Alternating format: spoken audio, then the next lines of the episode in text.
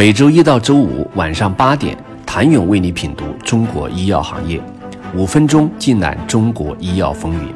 喜马拉雅的听众朋友们，你们好，我是医药经理人、出品人谭勇。一家致力于新型遗传药物开发的 BNTC 公司，同样经历了从备受青睐到塌房的过程。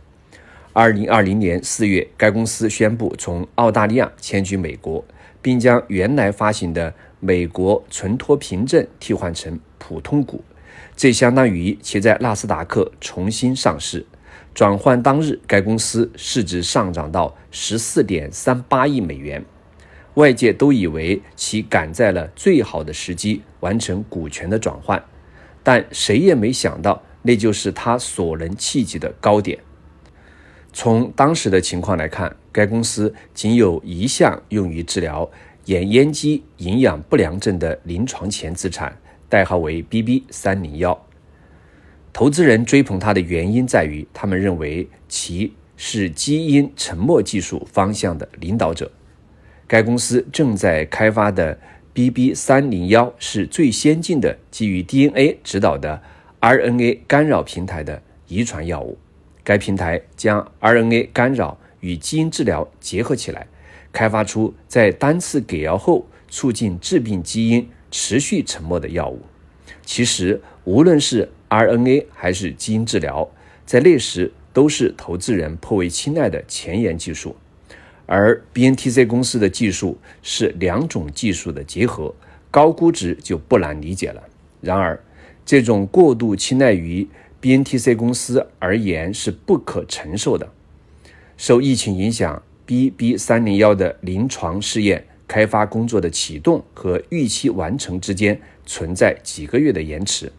而在资本寒冬，如果不能按照预期实现里程碑，反映在股价上往往就是暴跌。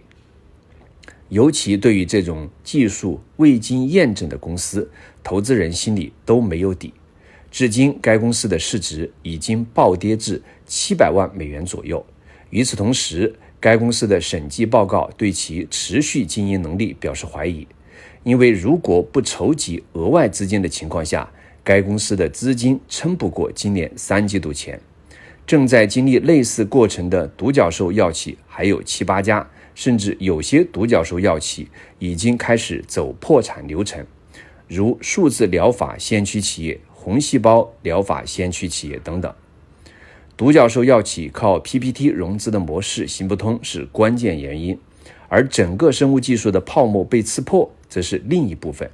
由于生物技术行业的特性，在市场正常的情况下，生物科技公司们往往需要依靠大量资金的长期投入来完成从技术走向产品验证的过程，而市场的疯狂通常会影响。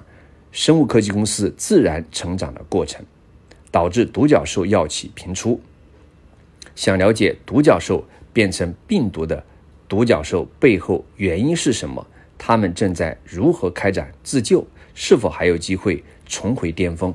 请你明天接着收听。谢谢您的收听。想了解更多最新鲜的行业资讯、市场动态、政策分析，请扫描二维码。或添加医药经理人微信公众号“医药经理人”，医药行业的新闻与资源中心。我是谭勇，明天见。